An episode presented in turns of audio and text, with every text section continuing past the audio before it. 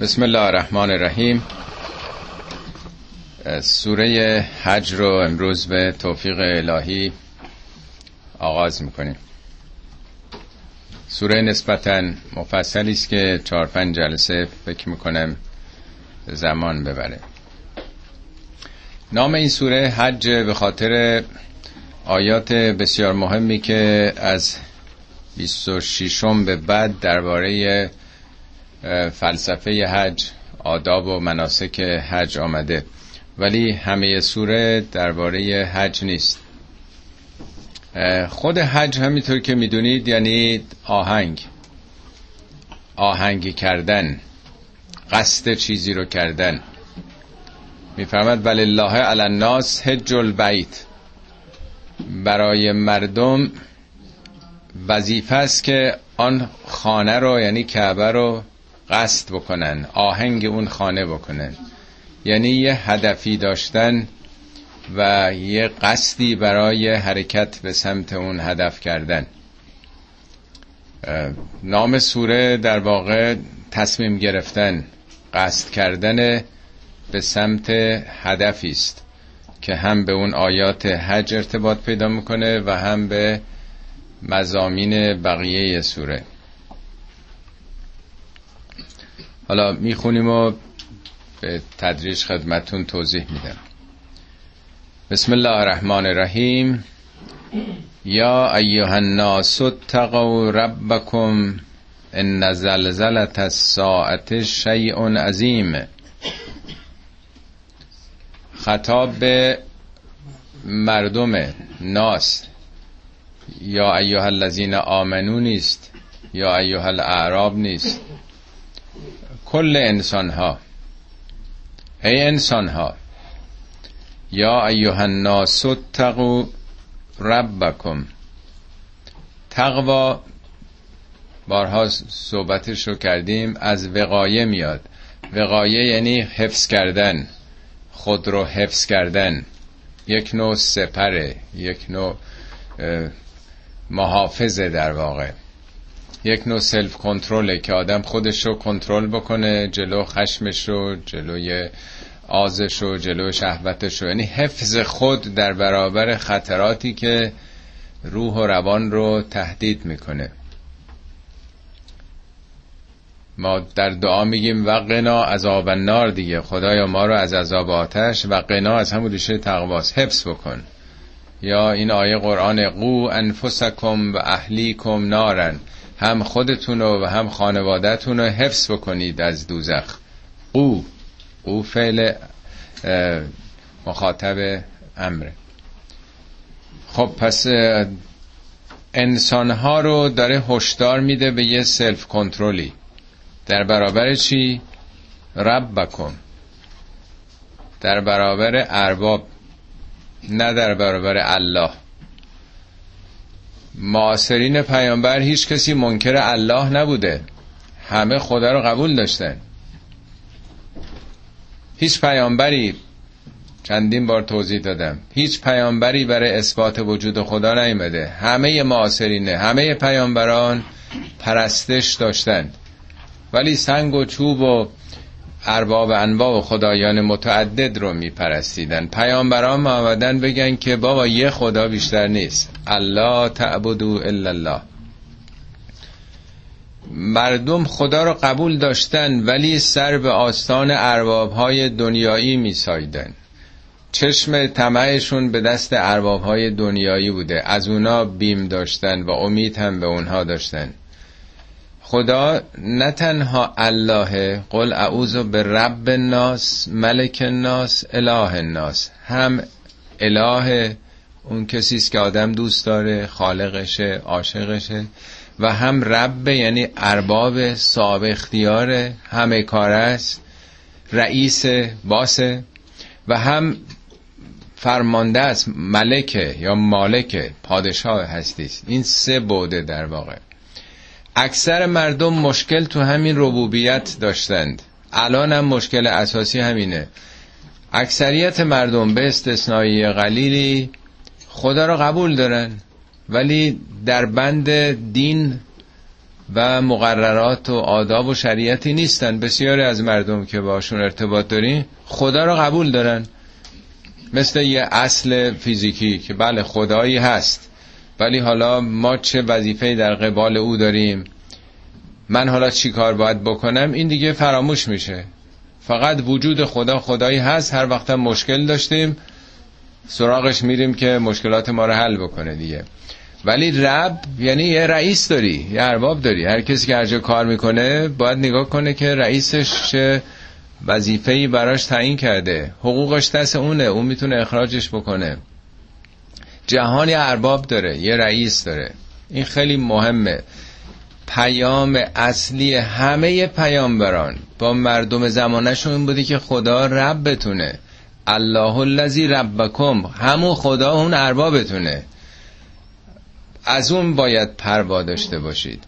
حالا خطاب به همه انسان اون کسی که صاحب اختیاره اربابه مثل ارباب ده ارباب یه شهر جهانم ارباب داره. همه نظامات رو گذاشته نسبت به او خودتون حفظ بکنید. پروا داشته باشید. سلف کنترل داشته باشید. یعنی نسبت به نافرمانی او مراقب خودتون باشید. اگه گفته که کارهای خلاف و خطا نکنید رشوه نگیرید دزدی نکنید خیلی کارهای دیگه حفظ بکنید خودتون رو. بی بندوبار و بی قانون نباشید. از چی باید عمدتا حفظ کرد یا اگر نکنیم چه اتفاقی میفته؟ ان زلزلت الساعت شیء عظیم. ان تأکیده یعنی قطعا مسلما. زلزله یعنی همون لرزش لرزش فوقلاده ساعت هم منظور اون زمان قیامت دیگه. یعنی آنچه که وعده داده شده آنچه که خبرش به شما داده شده که این جهان فعلی شما وضعیت فیزیکی شما به هم خواهد خورد. خورشید کدر خواهد شد ستاره ها از مدار خودشون خارج خواهند شد این زمین منفجر خواهد شد. میگه یه مسئله ساده ای نیست این تحولاتی که به وجود میاد عظیمه. یوم ترانه ها روزی که ببینید اون رو تزهل کل مرزعت اما ارزعت می‌خواد یک تشبیه مثالی بزنه که مسئله مسئله ساده و شوخی نیست. معمولا برای مادر از هر کسی دوست داشتنی تر براش اون نوزادی است طفلی است که در آغوش گرفته او رو داره شیر میده. به هیچ وجه هیچ کاری قابل مقایسه با اون نیست. مهمترین چیزی که بهش اهمیت میده بچه است که حالا نیازمند شیره. ولی میگه در آن روز تزهلو. تزهلو یعنی بیتوجهی کردن. آدم از وقتی که اتفاق مهمی میفته از کار دیگه ای که بهش مشغوله قافل میشه دیگه. اگه زلزله خدای نکرده اینجا اتفاق بیفته هر کاری داشته باشیم آدم اون کارش رو دیگه رها می‌کنه. یعنی یه مسئله مهمتر اتفاق افتاده. یه انفجاری بشه این نزدیکا. یه کسی مادری بچهش هم داره شیر میده یه مرتبه رها می‌کنه. یه تشبیه قابل فهم ماست. یوم ترانه ها وقتی ببینید اون رو تزهلو در واقع فراموش می‌کنه. از خاطرش میده کل مرزعتن مرزع یعنی شیرده. مادری که داره شیر میده اما ارزعت از اونچه که داره شیر میده. یعنی هر شیر دهنده شیر خارش رو فراموش می‌کنه. و تزع کل ذات حمل حمله ها هر حالا اینجا منظور تنها انسانم نیست هر موجودی که به حال جنینی در رحم داره حامل است سخت جنین می‌کنه وضع حمل می‌کنه. تزع یعنی به زمین خواهد گذاشت. کل کل ذات حملن. هر کسی که حملی داره یعنی حامل است حمله ها حملش رو فرو خواهد یعنی از شدت حول و حراس و عظمت حادثه چنین اتفاقی خواهد افتاد. و ترن ناسه سکارا مردم رو می‌بینی فکر می‌کنی مستن اینها. و ما هم به سکارا در حالی که مست نیستن. ولکن عذاب الله شدیدن. بلکه عذاب خدا شدیده. نه اینکه خدا خواسته باشه کسی رو عذاب بده. عذاب یعنی مقابل راحتی و آسایش. وقتی که یه سیلی میاد یه زلزله میاد آدما عذاب می‌کشن دیگه. ناراحت میشن نگران میشن. میگه واقعه حادثه فوق شدیده. در قرآن قیامت رو نه به عنوان اینکه خدا حالا یه روزی رو قرار داده که مثلا به حساب بندگان رسیدگی بکنه روز داوری. نه اتفاقی که راجع به قیامت میفته میگه یه امر طبیعی زمینه یه امر طبیعی خورشیده. از نظر علمی هم برای ما روشنه که هیچ ستاره عمر جاوید نداره. همه اینا یه عمر محدودی دارن. تمام میشه. قرآن داره خبر از یک واقعی بسیار بزرگ حالا در منظومه شمسی ماست در کهکشان راه شیریه در بازوهایی از کهکشان شیری قسمتی از اون نمی‌دونیم روشن نیست. ولی حداقل این منطقه ما دستخوش یک تحول بسیار بزرگی خواهد شد. ما تابع نظامی هستیم که در منظومه شمسی از هر تغییری تو اون داده بشه دامن ما رو هم می‌گیره. اگه خورشید عمرش تمام بشه همه این ستاره هایی که در مدار او هستن وضعیتشون به هم می‌خوره. میگه باید آماده باشید برای همچی شرایطی. شما خودتون رو برای یک دورانی که نامشخصه با ایمان به حقایق و عمل درست عمل مثبت آماده کنید برای یه روزگار دیگه ای در جای دیگه قرآن این رو بازم توضیح میده. میگه یوم یفر المرء من اخیه. روزی که هر کسی فرار می‌کنه حتی از برادرش و امهی و ابیه از مادرش از پدرش و صاحبتهی و بنی از همسرش از فرزندش. لکل امرئ منهم ازن شعنون یغنیه. در آن روز هر کسی سخت گرفتار مسئله خودشه. یعنی انقدر مسئله اهمیت داره سرنوشت ابدی بینهایت انسان ناخداگاه توجهش به همه اونهایی که بهشون خو گرفته پدر و مادر و همسر و فرزند همه اینا منصرف میشه. حواس به سمت دیگه ای میره. خب پس آغاز سوره اشاره به یک تحولی است که خدا می‌دونه که کی اتفاق خواهد افتاد.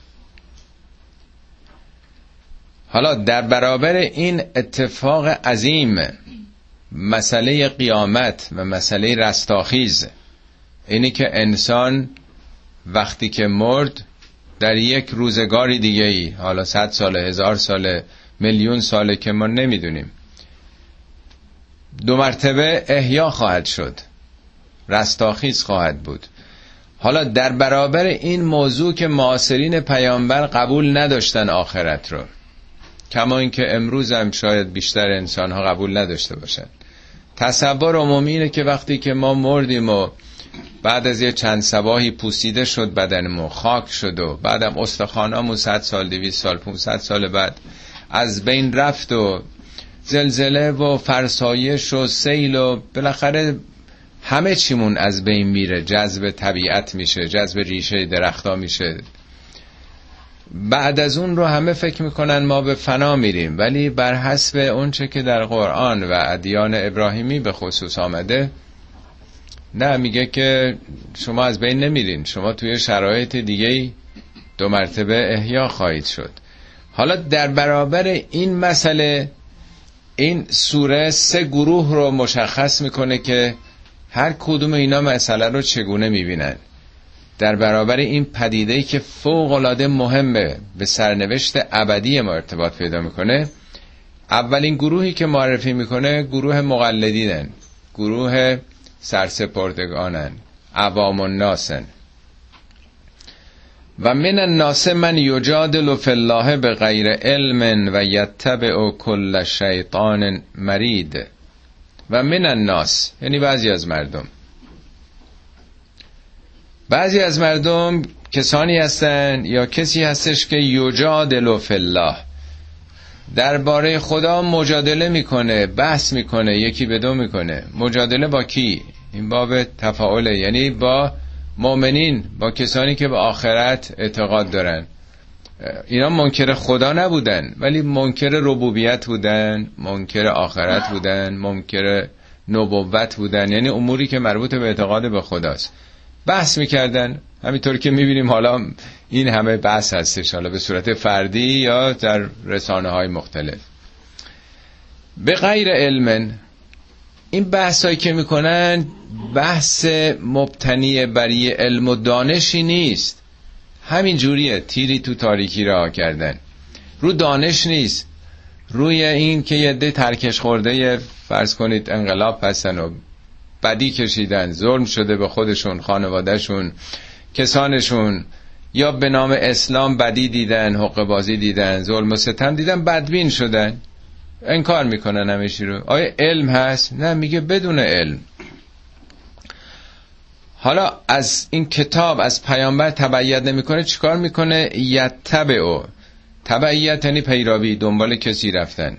یتبع کل شیطان مرید. از هر شیطان مرید. شیطان ذهن ما زود میره دنبال ابلیس. در قرآن البته به اون معنام اومده ولی شیطان عمدتا به معنی آدمای شیطان آدمای شیطان صفت. شیاطین الجن و الانس شیطان صفت هایی که پنهانن پوشیدن نمی‌شناسید یا معنوسید باشون. یعنی به جایی که از خدا پیروی کنن از تاغوتاشون از جباراشون از صاحبان قدرت و ثروت و شهرت و یعنی دنبال اشخاصن. مرید یعنی بی خیر و خاصیت. تمردم از همین ریشه است. یعنی سرکش.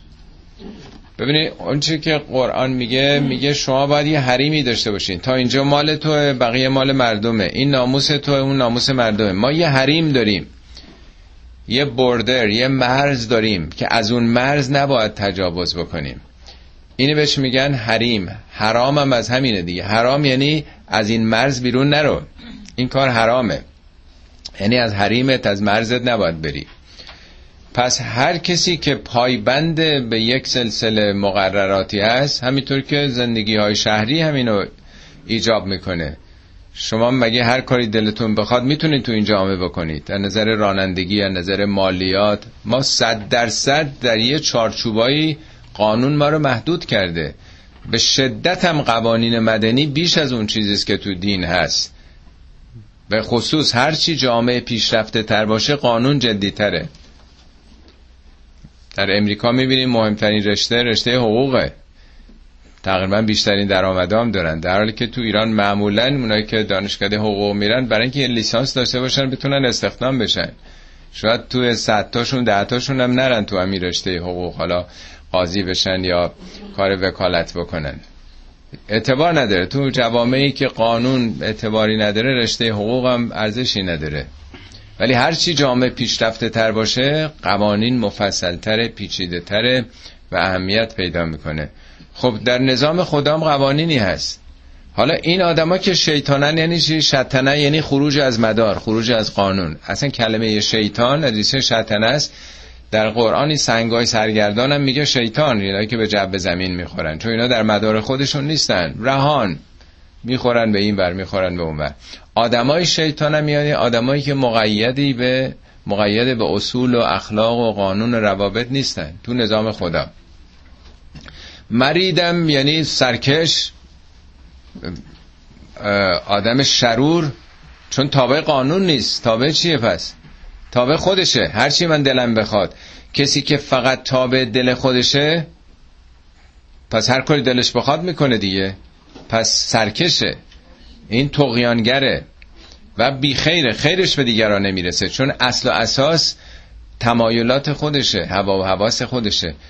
این آدم افتاده دنبال این تاغوتا دنبال جباران دنبال قیصرها کسراها صدامها هیتلرها. اونا که برای خاطر ملت نیستن که. آدمای سرکش و تاغوت خود تاغوت از تقیان میاد. خدا رو رها می‌کنن میفتن دنبال این قدرتمندا. حالا چه تاجدارش چه امامه دارش چه هر چیزی که هست. فرق نمی‌کنه. تاغوت کسی است که از اون حقوقی که یک انسان می‌تونه داشته باشه تقیان می‌کنه می‌خواد بر دیگران سلطه پیدا بکنه. داستان اینه. یه عده‌ای به این دلیل به آخرت به عنوان اینکه آینده من تابع عمل امروزمه بی می‌کنه. این یه دسته. کتب علیه انه من تولاه در حالی که کتب یعنی نوشته شده قانون شده مقرر شده بر او. انه من تولا هر کسی که ولایت شیطان رو بگیره دنبال وسوسه های شیطان بره تسلیم اون بشه فانه یذله گمراهش می‌کنه قطعا گمراهش می‌کنه. ان تاکید هی تکرار شده. و یهدیه الی عذاب سعیر او رو به عذاب سوزانی میکشونه. هدایت نه اینکه هدایت بگه که اینجا برو اینجا نرو. هدایت معنای قرآنیش یعنی رسوندن به مقصود نه به معنای راهنمایی راهبری. شیطان به کجا میبرتش؟ در قرآن آمده میگه که لا تتبع او خطوات شیطان. خطوات یعنی جاپا. پا جاپای شیطان نذارید. دنبال پای او نرید که هر جا رفت. بدبختتون می‌کنه. او مسیر درستی نمیره. این میشه هدایت. شیطان در اون مسیر می‌کشه ما رو.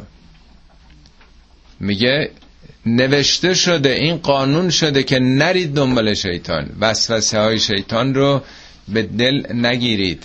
تسلیم نشید رام نشید. در حالی که این چنینه میگه یه عده‌ای آخرت و آینده رو می‌ذارن کنار تبعیت می‌کنن از شیطان صفت ها آیه دوم باز خطاب به ناسه اولی خبر از آینده داره میده قیامت. دومی خبر از گذشته داره میده. در اینجا باید برید آیه اول. آخرت آینده است. حالا دوم از کجا اومدید؟ یا ایها الناس ان کنتم فی ریب من البس ای انسان ها اگر شک دارید اگر در تردید هستید از بعث بعث یعنی برانگیخته شدن یعنی جهش. حزب بعث عراق میشه انقلاب دیگه نیست؟ پیامبران مبعوث شدن. روز قیامت هم یکی از اسامیش یوم البعث برانگیخته شدن. هر چیزی که در کمونه ساکت آرام برنگ یا ناگهان مثل یک دانه که در دل خاکه ناگهان رشد می‌کنه. یا ما که از خواب بلند میشیم این رو هم که قرآن به به کار آدم خواب آرام ساکت بیدار میشه میره به کار زندگی دیگه. میگه اطلاعات شما سلولای شما در دل خاکه. این مثل دانه که بر میاد از خاک شما رو بازسازی می‌کنه. تمام اینفورمیشن شما هست در دل هستی. حالا میگه اگه شک دارید که واقعا قیامتی خواهد بود خب شما چطوری خلق شدید؟ فانا خلقناکم من تراب. انا تأکید ما نه کسی دیگه. ما شما رو از خاک آفریدیم. اون نطفه که شکل می‌گیره غذایی که پدر و مادر می‌خورن حالا میوه گوشت سبزیجات هرچی هست. این مواد عالی از دل خاک آمده. پس آغاز پیدایش ما از خاک. منها خلقناکم. از خاک شما را آفریدم. پس از خاک آغاز شده. از عناصر متعددی که در دل خاکه. ثم من نطفتن این خاک طی مراحلی تبدیل به نطفه میشه. حالا نطفه منظور اسپرم یا اوول یعنی در واقع به خود نطفه یعنی آب خیلی مختصر آب کم.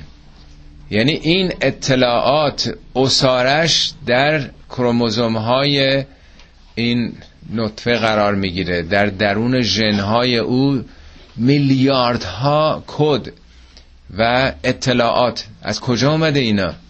اینو کی درستش کرده؟ خب پس اول خاک بودیم. بعد تبدیل به نطفه شدیم که در یک سانتیمتر فقط اسپرم حدود نمی‌دونم 20 میلیون 20 میلیون در واقع از این موجودات کوچیکی که حرکت می‌کنن تا به اوول برسن. تمام اینامون اطلاعات رو دارن. این مرحله دوم. سوم. ثم من علاقتن. سپس تبدیل به علقه شدید. علقه رو اینو تو سوره قبلم داشتیم. خیلی ها تصور کردن که یعنی خون بسته شده دلمه شده. ولی اینا هیچ پایه علمی نداره. دفعه گذشته توضیح دادم آقای دکتر صابی اون کتاب قرآن و تکامل رو. اینا رو کاملا توضیح داده. علاقه از همون تعلقه. یعنی پیوستگی. یعنی اول به صورت نطفه است ولی این شروع می‌کنه به یک سلسله وابستگی های جسمی یا روحی. یعنی تمام اطلاعات این اول اسپرم بعد با اوول اینا پیوسته میشن و بعد تمام اینفورمیشنی که اقوام دو طرف داشتن. یعنی هم این اطلاعات میره تا ابتدای پیدایش آدم. یعنی در سلولای ما اطلاعات نه تنها عمو و جد و همینجور عقب بریم بلکه موجوداتی که تو کره زمین بودن.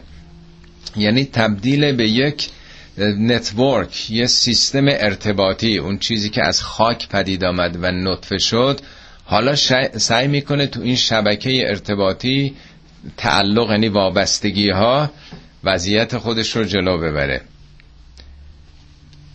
ثم من مزغتن. سپس تبدیل به مزغه میشه. یه مرحله بالاتر از علقه. علقه معلق هم البته در رحم میشه دیگه. دیدین اینا رو اگر این فیلم, فیلم های دوران جنینی رو دیده باشین که روز اول دوم سوم پله پله واقعا حیرت آوره که چه مراحلی رو این نطفه طی می‌کنه در رحم مادر. مزغه میگن شکلش مثل غذای جویده شده. حالا در سوره قبلا مزغه رو خوندیم. این توضیحاتی پاورقی اگر ببینید بنده دادم. خیلی نمی‌خوام برید رو جزئیات. خسته بشید. مزغه رو تو اینجا دو حالت کرده. مزغتن مخلقتن و غیر مخلقه. این مزغه دو حالت داره. یا مخلقه است خلاق یعنی سازنده است یا نه سازنده نیست.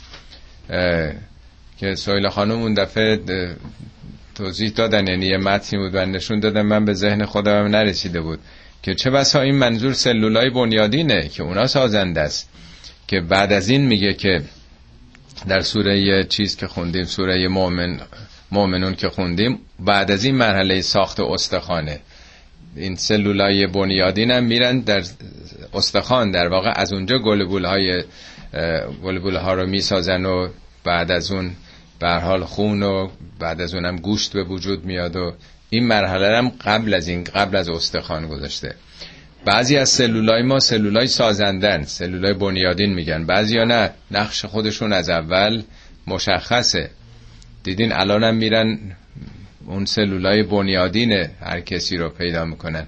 الان اصلا رسم شده بعضیا که به دنیا میان اون جفتشون رو می‌ذارن در این مؤسساتی. یه پولی می‌گیرن که این سلولای بنیادین در اون جفت هست که مثلا یه وقت بیماری پیدا کردن 70 80 سال بعد از سلولای بنیادی خودشون استفاده کنن. اینا سازنده است در واقع مخلق است. و غیر مخلقتن لنبین لکم. این مراحل رو داریم بهتون میگیم این چهار مرحله برای اینکه براتون روشن بشه مطلب. نبین بیان یعنی واضح بشه شفاف بشه آشکار بشه. آخه شما که میگیر ما مردیم پوسیده شدیم کی ما رو زنده می‌کنه؟ مگه از کجا خلق شدید؟ همون کسی که از خاک شما رو تبدیل به نطفه کرده از نطفه به علقه. و این همه مراحل پیشیده اصلا قابل باور مگر هست؟ از بس اینا اتفاق افتاده ما میگیم ساده است. معما چو حلگش آسان شود. میگه چطور شما این سیر رو دارید می‌بینید انکار می‌کنید دنبالشو به چه دلیل قطع میشه بعد از مرگ شما؟ لنبین لکم. حالا این مراحلی که طی کرده به به مزغ رسیده کجا قرار می‌گیره؟ و نقر رو فل ارهام در رحم ها اینو قرارش میدیم. چطور میشه که میره میچسبه به یه گوشه رحم؟ سفت می‌گیره اونجا رو و شروع می‌کنه تبادل پیدا کردن با رحم مادر. نمیافته. تکونم هرچی بخوره مگر به شدت حالا اتفاقی بیفته. اصلا شگفت آوره که چطور جای خودش رو میره پیدا می‌کنه و طبق ما نشا طبق مشیتی طبق نظامی همینجوری هم نیست هر جا بخواد بره. جای مشخصه که کجا باید این نطفه بره بچسبه تا کی؟ الا اجل مسما عجل یعنی سرآمد. مسمام یعنی نام برده شده. یعنی ما مشخص کردیم. اونجا نمیره جا خوش کنه ده سال بمونه یا دو هفته بعد بیاد بیرون. نه ماه نه ماه و نه روز دیگه نیست. حالا ممکنه با یه ذره بیشتر که نمیشه ولی خب کمترم بعضی وقتا میان. حالا باید در انکباتور نگه دارن اینا رو. خب اینا هم حساب و کتاب داره. زمانش هم همینطور. ثم نخرج کم تفلن حالا بعد از طی این مراحل به صورت یه طفل میان بیرون یه نوزاد.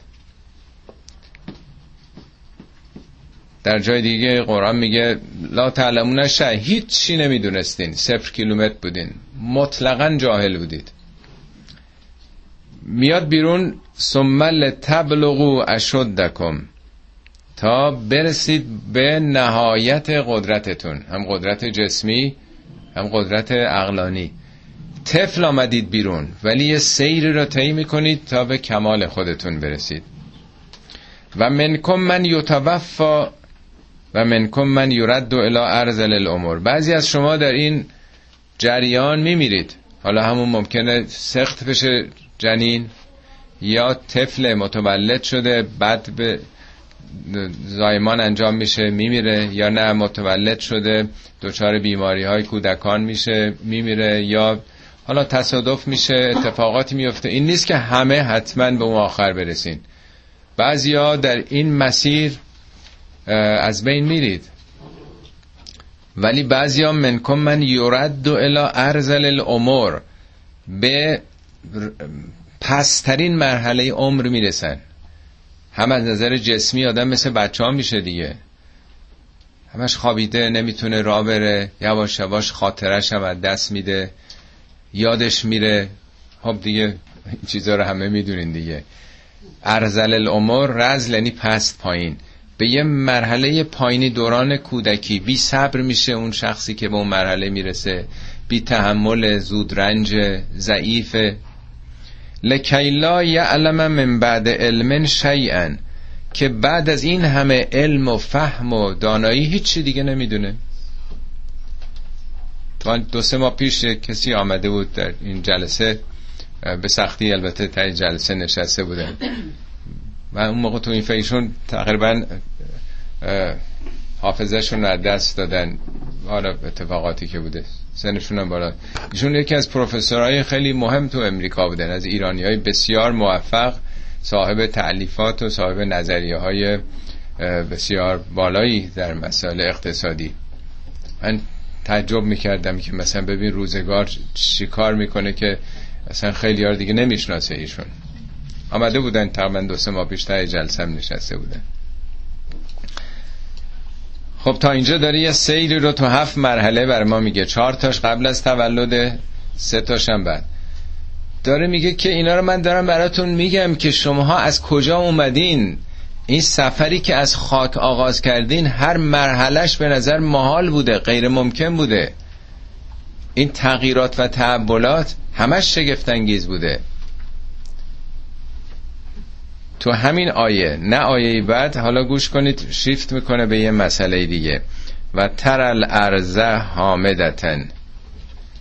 زمین رو می‌بینی که حامده است. حامده یعنی زمین زمستانی زمین افسرده زمین خشک. آتشی که خاموش شده باشه نه خاموشی که به کلی خاموش شده باشه. آتشی که زیر خاکستره. این زغالایی که دیدین بعضی وقتا این فایر پلیستون به نظر می‌رسه خاموش شده. درختام که تو زمستانه نمردن اینا. چوبشون خوش نیست. اگه بخوان بسوزونین می‌بینین دود می‌کنه نمیسوزه. پس نمرده ظاهرش مرده. زمینم میگه مرده است در زمستون. مخصوص زمین رو میگه مرده است. چرا؟ برای اینکه سرماست. برای اینکه به هم چسبیده. میگه ترل ارزه حامدتن. زمین رو حالت مرده می‌بینی. فاذا انزلنا علیها الماء اهتزت و ربت و انبتت من کل زوج بهیج ولی وقتی بارون بهش می‌رسه یعنی درش استعداد حیات هست زمین ولی مرده است. در دل این ذرات خاک هست زمین حیات. باران که میاد همه اینا رو به هم دیگه پیوند میده. بزرگترین حلال زمین دیگه. حلال جهان آب. زمین چگونه میشه احتزت به احتزاز در میاد؟ مثل پرچمی که به احتزاز در میاد زمین تکون می‌خوره. و ربط ربط یعنی بالا آمدن مثل ربا که رشد می‌کنه. زمین پف می‌کنه. زمین مثل این که که زمستون ترک خورده حالا باز میشه زمین نفس می‌کشه. این اصطلاح هست میگم بهار زمین نفس می‌کشه یعنی یواش یواش باز میشه. و انبتت نبات یعنی چیزی که می‌روید دیگه نیست. انبتت یعنی میرویاند. من کل زوجن بهیج. زوج یعنی نوع انواع. از هر انواع بهجت آور. بهجت یعنی خوشی یعنی دلگشایی. یعنی کیف می‌کنید. صدها نوع گل روز گل ارکیده. این همه گلهای زیبا انواع داره میرویانه. هزاران هزار نوع گونه گیاهی وجود داره با گلهای شگفتانگیز. اینا کجا بوده؟ چطور قاطی نشده؟ همه اینا تو خاکن. همه اینا هست. حالا ما میگیم که سلولای ما که قاطی شد بعد چی میشه؟ ما که مردیم پوسیده شدیم سلولای ما میره توی درخت و بعدم از اون گیاهی میشه کسی دیگه می‌خوره و اینا که قاطی شده سلول ما. مگه این سلولای گیاه ها قاطی نشده. اینا تو خاک میره دیگه. میلیون ها نوع هر کدوم اطلاعات خودشونو دارن. دفعه گذشته این شعر زیبای مولوی رو خوندم. میگه کدام دانه در زمین فرو رفت و نرست؟ هر دانه بره رویشی پیدا می‌کنه. کدام دانه در زمین فرو رفت و نرست؟ چرا به دانه انسانت این گمان باشد؟ در جای دیگه میگه این درختانند همچون خاکیان. خود این درختان مثل بقیه موجودات خاکی هند دست ها برکندند از خاکدان. درخت های دست است که آمده بیرون سوی خلقان صد اشارت می‌کند. اینا داره سوی همه خلق مردم اشارت می‌کنند آنکه گوش هستش عبارت می‌کند. کی عبرت می‌گیره؟ کسی گوش شنوا داشته. چه چیزی رو می‌خواد بگه؟ میگه در زمستانشان اگرچه داد مرگه زندهشان کرد در بهار و داد برگ. اونام همینه. بعد میگه انکار می‌کنند یه دی که بابا این که از قدیم بوده. خیلی مفصل توضیح میده که نه اینطور نیست. هر گلی کن در درون بویا بود آن گل از اسرار حق گویا بود. مفصله. در جای دیگه یه مطلب دیگه میگه این بهار نو ز بعد برگریز برگا وقتی پاییز می‌رسه بار میاد هست برهان وجود رستخیز. خودش برهانه. حالا تو همین آیه ببینید نه آیه دیگه داره این مثال رو می‌زنه. اول داره میگه از کجا خاک به وجود آمدی؟ تو همین آیه میگه حالا به زمین نگاه بکن. چطور باور نمی‌کنی قیامت رو؟ خب حالا کی می‌خواد این کارو بکنه؟ کدوم خدا؟ ذالکه به ان الله هو الحق. این تحولات. ذالک یعنی این. این چی که دارین می‌بینین از خاک شده نطفه شده شده علقه شده مزغه شده تبدیل در رحم رفته چقدر ترکیباتی شده. نه ماه یک کارخونه شگفتانگیز کار می‌کرده طفلی آمده بعدم این طفل کجا؟ هیچی نمی‌دونسته. این مغز و کی داده بوده که؟ یه طفل صفر کیلومتر بوده نظر اطلاعات. این همه این مغز دانش فرا گرفته. کی؟ چطور این کار کرده؟ ذالک به ان الله هو الحق. این به خاطر اینکه الله همون حقه. تنها حقیقتی است که در جهان وجود داره. هو الحق. حق اونه. اون که حقیقت داره خداست. و انه یحیی الموتا خداست که مردگان رو زنده می‌کنه. و انه علی کل شیء قدیر. او بر هر چیز قدیره. قدیر توضیح دادم قبلا. از قدر از اندازه است. خدا نظام گذاشته اندازه هایی گذاشته. میلیارد ما چندین میلیون برابر کره زمین تو وجود خود ما سلول وجود داره. همه اینا سر جای خودشون هستن.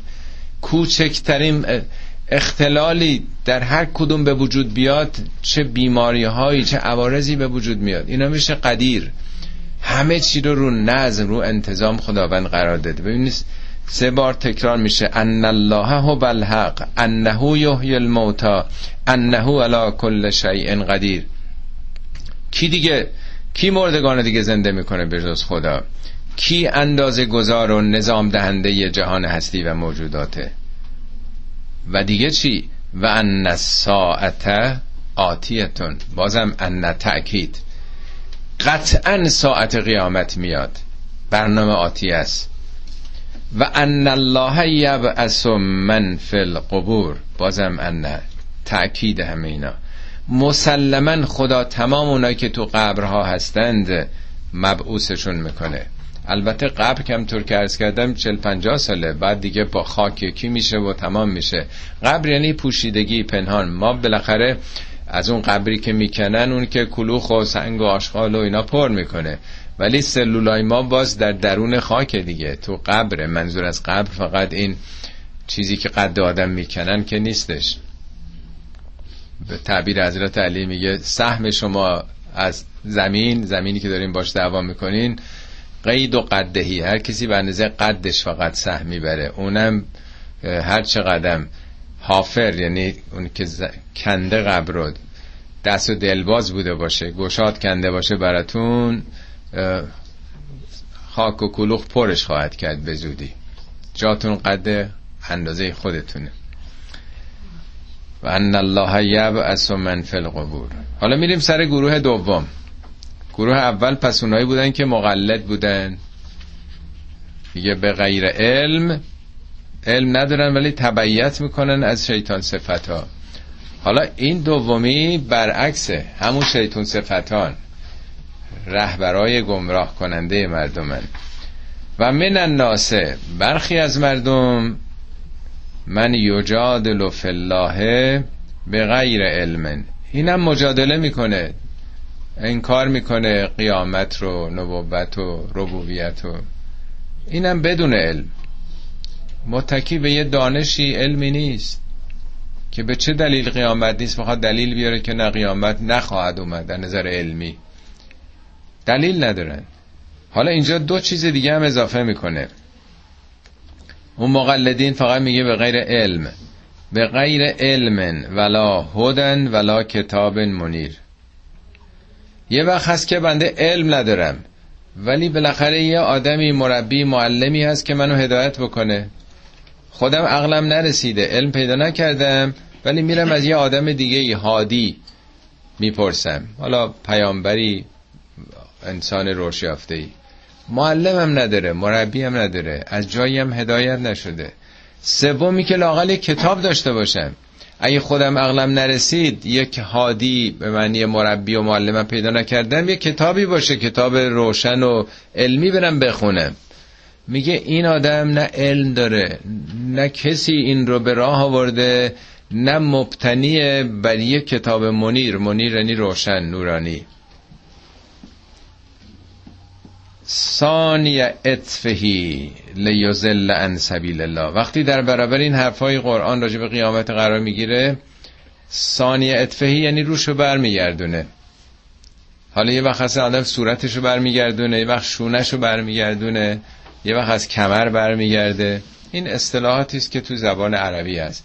یعنی با بیاعتنایی با تکبر پشت می‌کنه به این حرفا. برای چی؟ لیوزل ان سبیل الله تا مردم فریب بده. ای بابا اینا رو ولشون کنید. اینا اساطیر الاولینه اینا دروغ. وقتتون رو تلف نکنید. کی از آینده اومده؟ کی از آخرت اومده؟ ما که خبر نداریم. چطور ممکنه این حرفا؟ یعنی با آنچنان بیاعتنایی نشون میده پشت می‌کنه که بقیه هم بگن لابد این آقا که خب بالاخره اینا مهمن دیگه. بی خودی که نیست. لهو فی الدنیا خزی و نزیقه یوم القیامت عذاب الحریق. لهو یعنی خاص اوست ویژه اوست. هم در این دنیا خاری یعنی کسی که فقط بخواد با تکبر دیگران رو گمراه بکنه حقایقا پشت کنه دنیاش هم یه دنیای با کرامت و عزت و سربلندی نخواهد بود. خز یعنی خاری. و نزیقه یوم القیامت. روز قیامت هم به او میچشانیم عذاب الحریق عذاب آتش را. اینجا نمیگه خدا من این کار می‌کنم. همیشه توضیح دادم. وقتی میگه ما کل سیستم رو نظام رو که عمل کرده خودش هم در اینه. ذالکه به ما قدمت یداک. این سرنوشت به خاطر اون چیزیست که یدا همون یدینک است دو دست خودت. این کارهاییست که خودت تو دنیا کردی. دو دست خودت. یعنی با دستای خودت با دو دست خودت این کارا رو کردی. ذالک این این سرنوشت به ما به خاطر اون چیزیست که قدمت یداک. قدمت یعنی پیش فرستاده. ما هر کاری که می‌کنیم در دوران تحصیلم درسایی که می‌خونیم برای روز آخر سال داریم پیش میفرستیم دیگه. این دانش رو آماده می‌کنیم برای روز آخر سال. این کاره بوده که خودت می‌کردی. و ان الله لیس بظلام للعبید. خدا کوچکترین ظلمی به بندگانش نمی‌کنه. خدا هیچ وقت به کسی ظلم نمی‌کنه. ما هم میگیم خدا ما رو تو جهنم میندازه. خدا عذاب می‌کنه. ولی قرآن مرتب میگه بله همه قوانین رو خدا گذاشته. بله تو مدرسه هم معلم اخراج می‌کنه معلم رفوزه می‌کنه مدیر مدرسه رد می‌کنه ولی اونا که نمی‌خوان رفوزه کنن. اصلا مدرسه رو تأسیس کردن معلم هم داره میاد درس میده که همه قبول بشن. ولی عدالت ایجاب می‌کنه که به هر کسی نتیجه تلاش خودش رو بدن. غیر از این اگر باشه ظلمه. اگه یه معلمی بیاد دلش بسوزه بخواد همه رو قبول بکنه. خب این ظلمه به جامعه. این بزرگترین ظلمه که معلم این کارو بکنه. ظلم به اوناست که درس خوندن. ظلم به جامعه است که عده بی سواد رو ریختن تو جامعه که هر رو از برد تشخیص نمیدن. اون وقت اینا به عالی ترین مقامات هم می‌رسن. میگه خدا زلام نی زلام یعنی بسیار ظلم کننده. این خیلی ظلمه. که خداوند بخواد بی جهت یه بنده ای رو کیفر بده عذابش بکنه یا بی جهت کسی رو بالا ببره. خدا حکیم کارش رو حساب و کتابه. اما گروه سوم. و من الناس من یعبد الله علی حرفن برخی از مردم خدا رو عبادت می‌کنند. اونا می‌گفت که اون دوتای دیگه این بگه مجادله می‌کنند. نه خیر اینا مجادله نمی‌کنند. اینا میان مؤمن میشن. اینا میگن که ما مسلمون شدیم و میپیوندن. ولی چگونه؟ علا حرفن. حرف منظور حرف زبان نیست. معنای حرف یعنی یه طرفه. یعنی سطحی. یعنی اینا حاضر نیستن بیان تو میدان ایمان. اینا در واقع تو حاشیه قرار می‌گیرن ببینن صرف می‌کنه یا نمی‌کنه. این آیات در سال سوم هجرت نازل شده در مدینه. من این سابقش اول بگم خدمتون بعد بیشتر توضیح میدم. مسلمونا که سال سیزده هم مکه رو ترک کردن شبانه فرار کردن هجرت کردن رفتن مدینه خب به حال یه دی اونا رو پناهشون دادن تو مدینه و که به اونا می‌گفتن انصار. اینا یواش یواش رو پای خودشون سعی کردن به ایستن در همون سال انتهای فکر کنم سال اول یا دوم بود که جنگ بدر پیش میاد. کفار قریش حمله می‌کنن به اونجا. مسلمونا با اینکه تعدادشون نمی‌دونم نصف اونا بوده یا یک سوم بوده پیروز میشن. هفتاد تا از اون طرف کشته میشن. هفتاد تاشون هم اسیر میشن. یعنی یه مرتبه یک معروفیت بزرگی یک اعتبار بسیار بالایی تو مدینه مسلمان ها پیدا می‌کنن که اینا عجب با اراده و صبور و قوی هستن. در برابر یه ارتش چند برابر خودشون که معتبرترین معروفترین قریش در شبه جزیره عربستان بوده پیروز شدن. یه دی احساس می‌کنن نه آینده طرف ایناست. امیدوار میشن که ما از قبل در واقع اینا بعضی ها حزب بادن دیگه حزب روزن نگاه می‌کنن نون به نخ روز. میان ایمان میارن. سال سوم که این آیات اومده شکست سهمگینی مسلمونا در جنگ احد می‌خورن. این دفعه از 300 تا 70 تاشون یعنی یه چهارم کشته میشن مسلمونا. رهبرشون حمزه کشته میشه. مسلم می‌کنن اون رو. خود پیامبر مجروح میشن.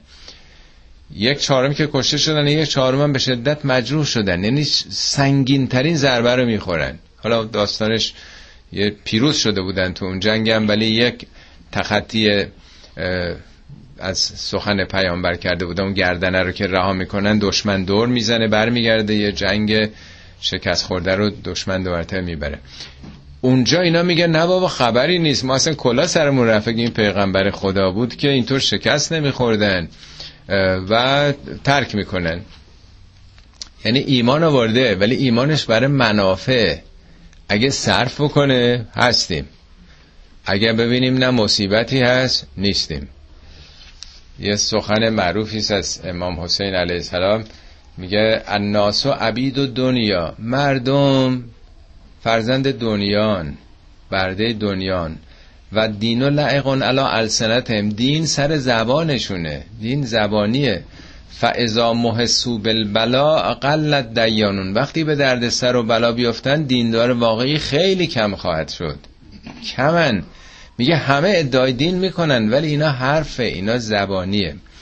حالا گروه سوم هم نشون میده که بعضی از مردم من یعبد الله علا حرفن. بله.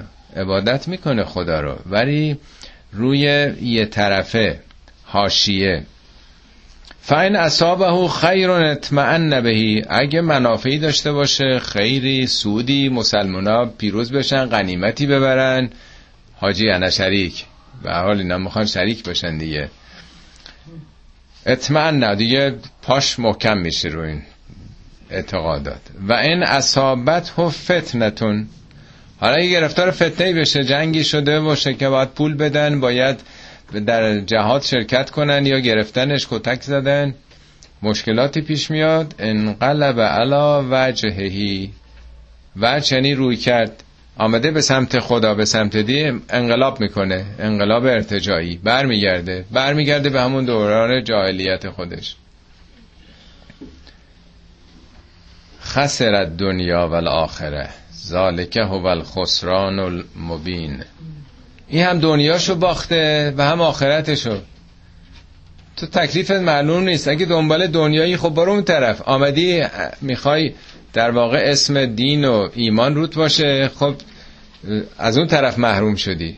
از این طرف هم نداری. وقتی که آدم بینا بین باشه دین فقط براش حربه‌ای باشه برای دنیا. بسیاری از توجهات مردم امروز دنیا به دین به معنویات برای خاطر اینکه آرامش میده به ما. حالا میرن سراغ کلاس های عرفان یا بسیاری از چیزهای دیگه اسپریچوالیتی و نمی‌دونم این حرفا برای چی؟ نه دین خوب آدم آرامش پیدا می‌کنه. نه برای اینکه ما بنده خداییم جهان یه نظاماتی داره حساب و کتابی داره یه ابدیتی داریم. برای ابد برای میلیون بیلیون سال باید زندگی کنیم.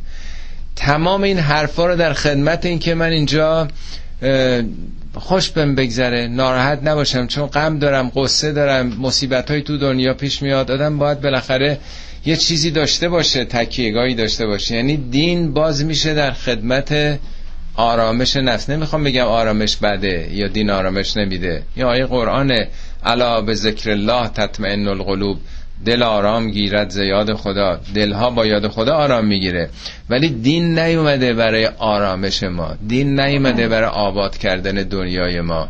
همه اینا رو که خودمونم اونا که دینم ندارن دنیاشون آباد کردن. دین برای آبادی دنیا نیست. دنیا یه چشم هم زدنه. یه لحظه است فقط. البته کسی طرف خدا و آخرت باشه دنیاش هم آباد میشه. ولی دین هدفش تنها دنیا نیست. دنیا بسیار بسیار پایین تر از اونه که هدف یک آین ابدی باشه.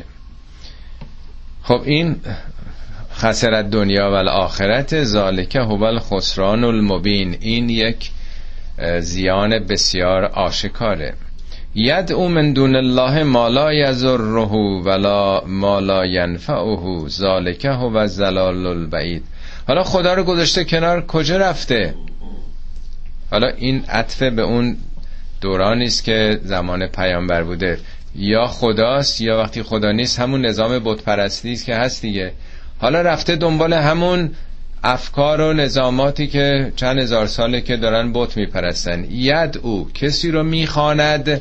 می‌خواند یعنی برای دفع بلاها برای رفع حاجاتش برای بیماراش برای بدهیاش. کسی رو چیزی رو داره می‌خونه ما. ید او من دون الله ما آن چیزی رو که لا یزره ولا ینفعه.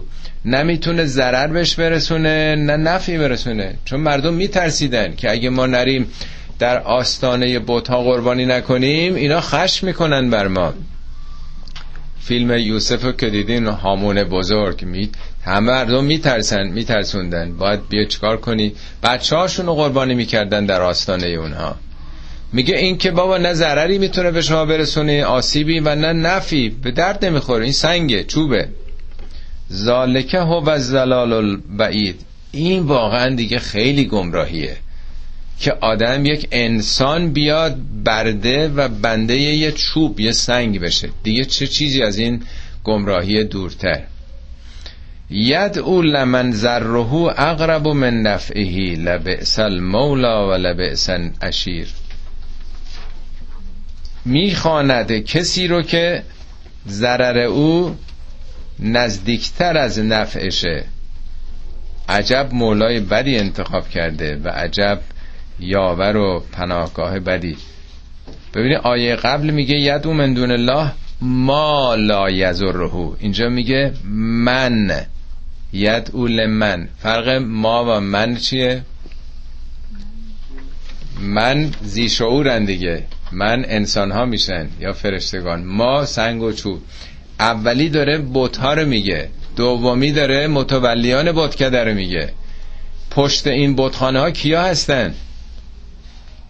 ابو جهل ها و ابو سفیان ها و غیره هستن دیگه. نظام بت پرستی رو کیا برپا می‌کنن کیا مردم رو تحمیق می‌کنن که اونا رو بپرستن منافع اونا می‌برن. مردم و چیزا که میارن می‌ذارن در آستان بوتا کیا از اونا سود می‌برن. کیا دارن ریاست می‌کنن؟ این شرک و خرافاتی که مملکت ما رو به لجن کشونده پشت اینا کیا هستن؟ کیا دارن سود می‌برن از این تحمیق مردم؟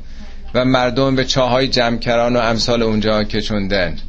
به طلا و جواهر رو نمی‌دونم اینها. کدوم یکی از زندگی امامان بزرگوار ما؟ خاندان متعرف پیامبر در زندگیشون اهل این حرفا بودن. همه اونا بیزار بودن. همه اونا پرچمدارای توحید بودن. فرمایشای خودشون شما از امام رضا بخونین از امام باقر بخونین از امام دیگه که چقدر زدیت با این قلوب ها و زیاده روی های شرکامیز داشتن. ولی یه کار ندارن تخصصی ندارن چیزی بلد نیستن. از همین طریق از هر استاد دانشگاه و از هر پروفسوری هم درآمدشون بیشتره. درآمدهای کلونی ندارن اغلبشون اونا که خودشون هم بستن دیگه. بنابراین پشت این جریان انسانهایی هستند. این کسانی رو می‌خواند از اونا کمک می‌گیره. لمن ذره اقرب من نفعهی ضررش بیشتر از نفعشه. ولی یه منافعی هم دارن. وقتی آدم به اونا بچسبه بالاخره یه حقوقی یه مزایایی یه کارایی می‌کنن دیگه. این ضررش بیشتره. تو رفتی سراغ او که یه منافعی داشته باشین دیشب یه فیلمی رو می‌دیدم. یه آقای نشسته بود تو قوم گوش تا گوش آدم نشسته بودن. یه قرآن هم جلوش بود. دونه دونه. بعد خوب خوبه. بعد پشت سرم به سرعت برق چند ثانیه واقعا هر کدوم دو ثانیه سه ثانیه فوری می‌گفت. این ترکش نه ترکش حرامه این واجبه. نفر بعدی. نمی‌دونم اگه این کار بکنی حالا من حفظ نیستم. معلوم بود یه چیزم حفظ فرمول.